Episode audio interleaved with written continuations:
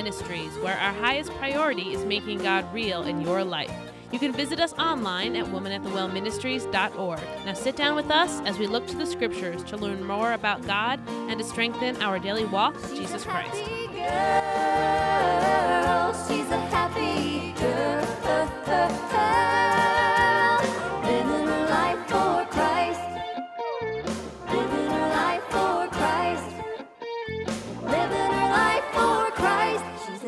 Girl.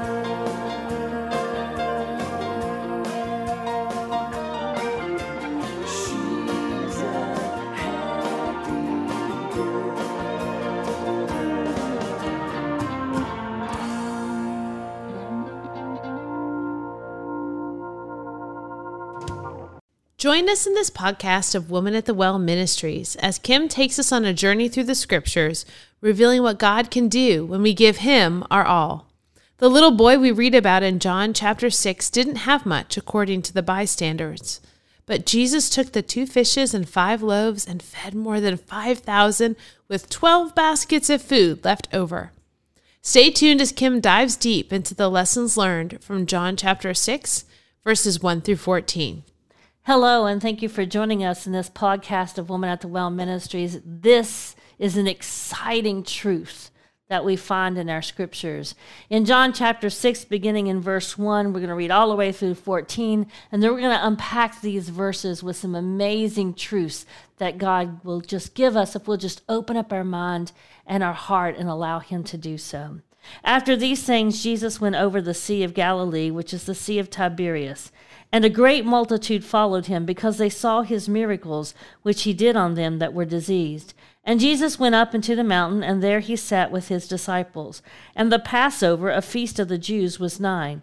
When Jesus then lifted up his eyes and saw a great company come unto him, he saith unto Philip, Whence shall we buy bread that these may eat?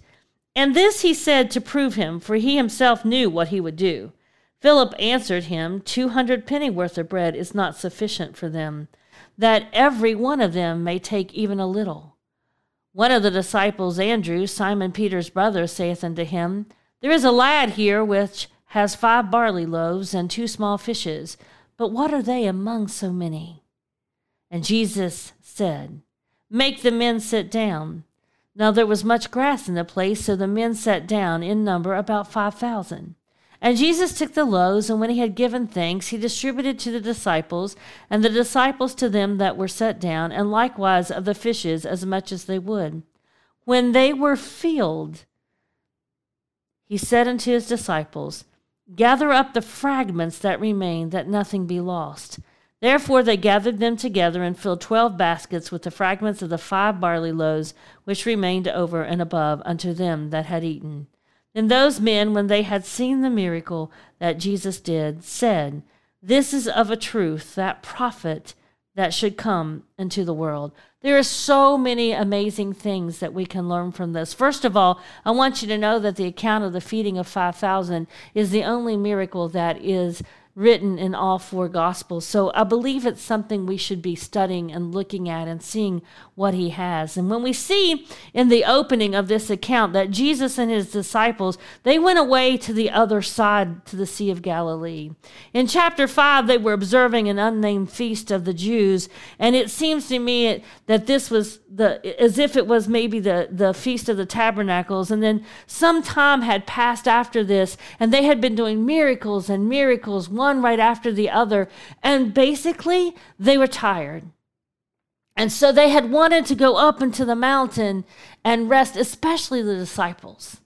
And the disciples, they weren't really on board about feeding these people. If you read the other accounts, the disciples are like, let them go, let them go out and find their own food. But Jesus meets our needs.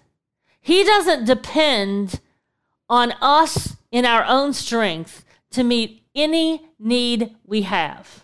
He equips us through His power, through the power of the Holy Spirit, to meet our needs. He is the one responsible for our sustenance, our blessings, our strength, our courage, and our hope. And I believe that the biggest takeaway from the feeding of the 5,000 can be found in what God can do when we yield to Him the little that we have. When we give it all to Him, God's hand of blessing makes amazing things out of very little. From the very surface of this account, you can see that a little boy had two fishes, and they're not like big bass that you get out of a big lake. They're more likely like pickled sardines, very small fish. And he had five barley loaves, which were more like what we would call dollar pancakes, very small, just enough for what I would consider a snack. But the boy had what he had, and I want you to see that he was prepared. He was the only one who came prepared. And when you come to Jesus prepared and you give him what you have, that preparation will meet an opportunity that is an amazing blessing. God can do amazing things if we just yield ourselves to him and give everything we have to him. I promise you it will re- it will return way more than we ever had. I want you to see that in verse 6 1, when they go around, the, the, the crowd sees that they have left. And so the crowd goes around, and what they do is when Jesus and the disciples disembark, they're there. Well, the disciples, they didn't want anything more to do with needy people. They were done. They had given all they had. But see, Jesus felt compassion on them, and so he taught them and he healed their sick. We see this in the other accounts. He took time to do what Jesus does, to be with them, to see them, and to meet their need. I wonder how many of us, in the name of Jesus, walk by people all the time and never see them. We don't see their need, let alone try to fill it because we're two steps ahead of them looking beyond. God has put those people in your presence for you to see them. I don't care how busy you are or how good you think you are, you are nothing compared to Jesus. And Jesus saw the people, and Jesus met their need. In verse 2, what we see is the multitude follows him, not because they recognize him as the Son of God who could save them, but some were just fascinated by the miracles he had done. Others still probably needed a healing touch or a miracle. But the overall reasons that the people were following Jesus were pretty superficial and misguided. And so I ask you this question why are you following Jesus? Just to be in the in crowd? the people around you? What do you want him to do for you? Are you following him because you think he's this God that's on a, on a puppet string and you can just get something from him? Or you can take advantage of the blessings and the common grace that he gives to all of us? What are you doing for him? Why do you want to be in his presence? Are you loving and adoring to him like the beautiful alabaster box? that Mary pours on his feet? Are you crawling up in his lap to have that safety and to show him how much he means to you and how much faith you have in him? Are you just fascinated? Or it's the thing to do?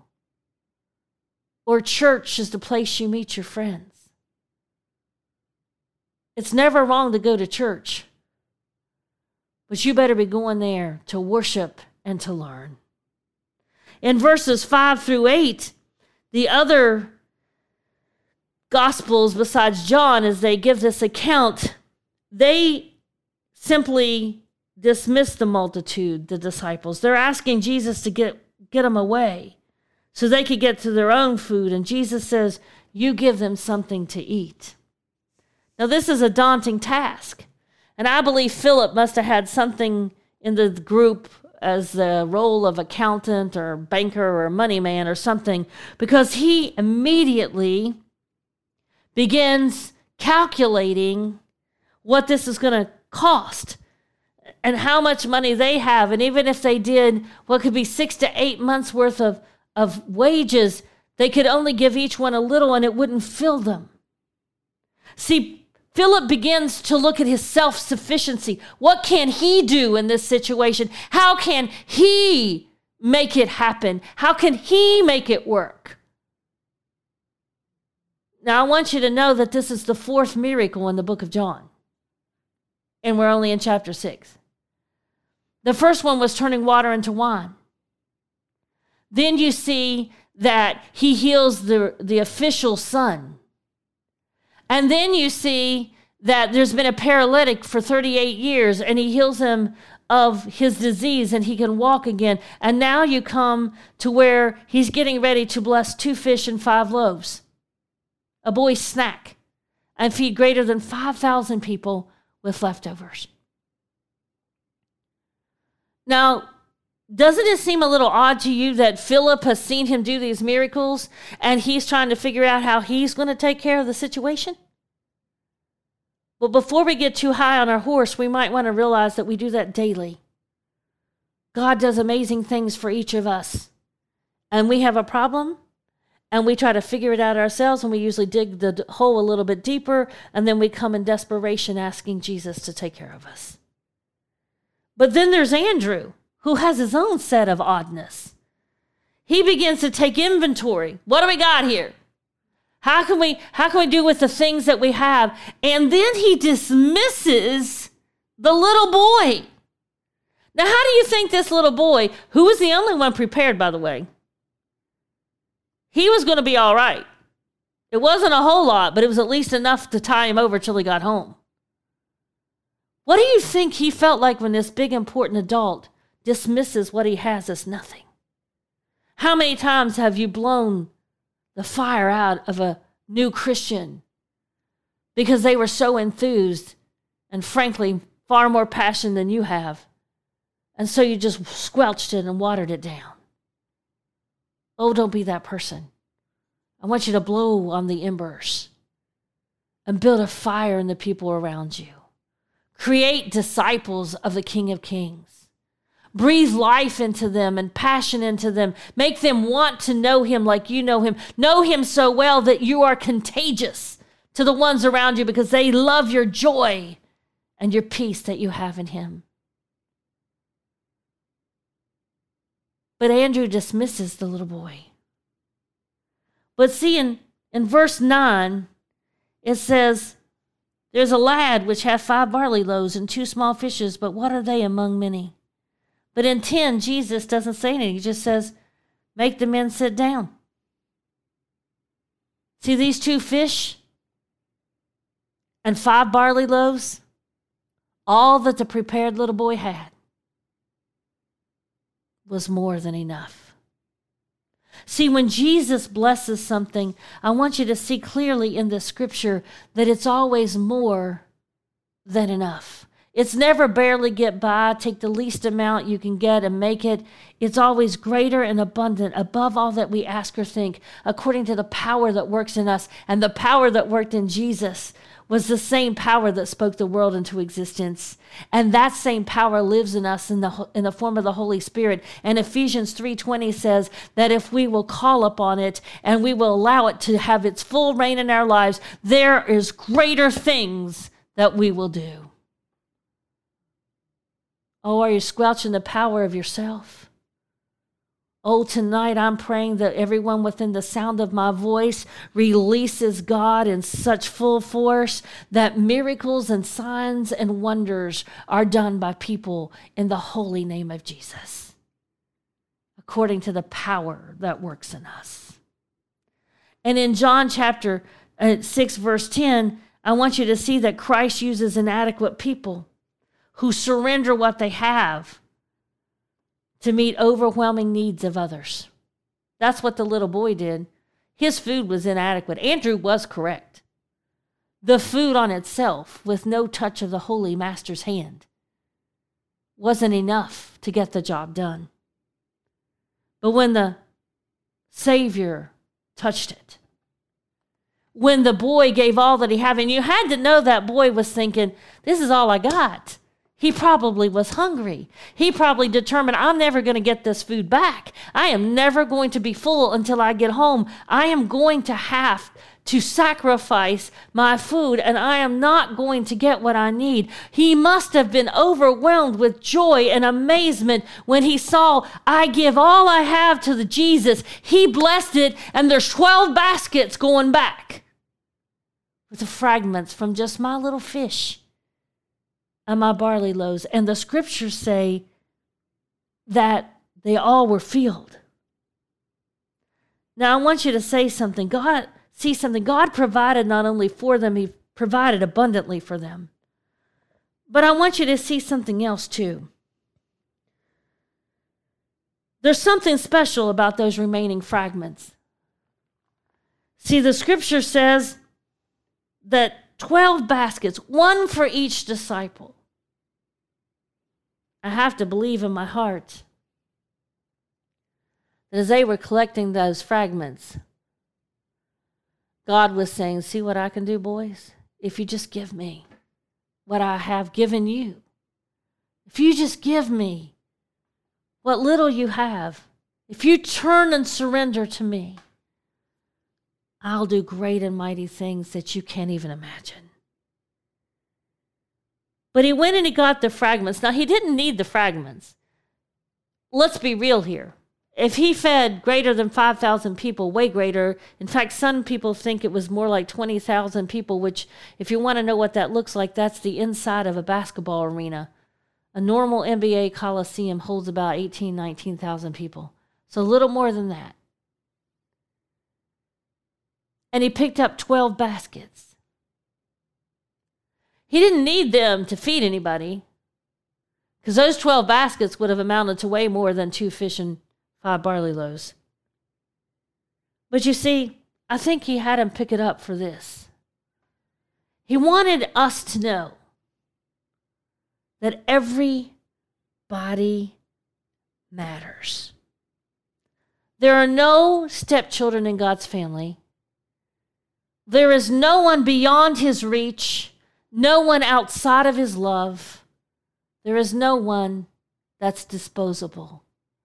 In fact, he says that he wishes that all would come to repentance and that none should perish. Jesus loves you. And he wants you to know that.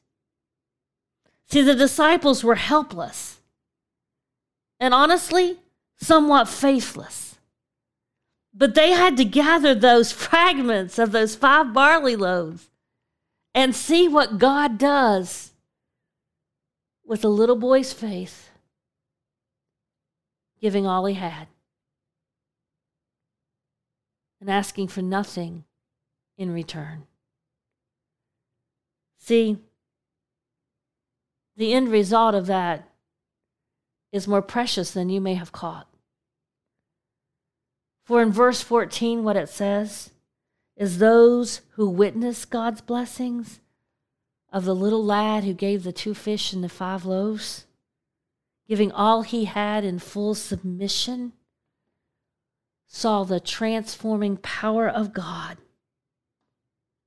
and what he can do when we let him. I don't know what your two fish and five loaves are, but I know this. He's waiting to use them and He has called you to submit. My friend, when we give all we have to Jesus, it is more than enough. It is my prayer that you know Him today and that you are following in the center of His will. Remember, Jesus loves you you are loved.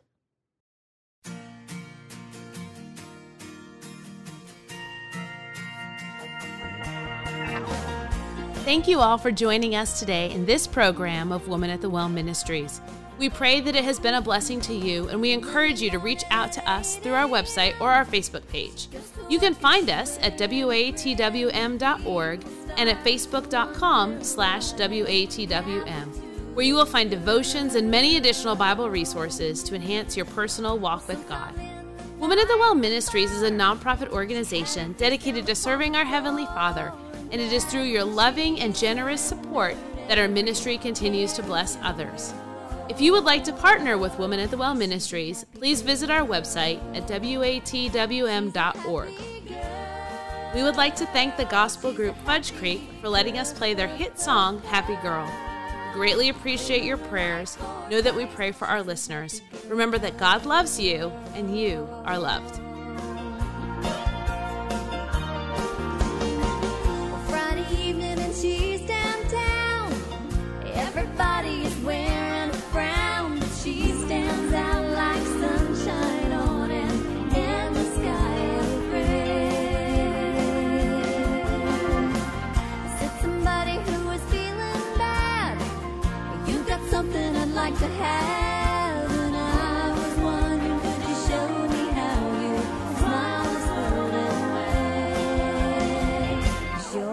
Happy girl.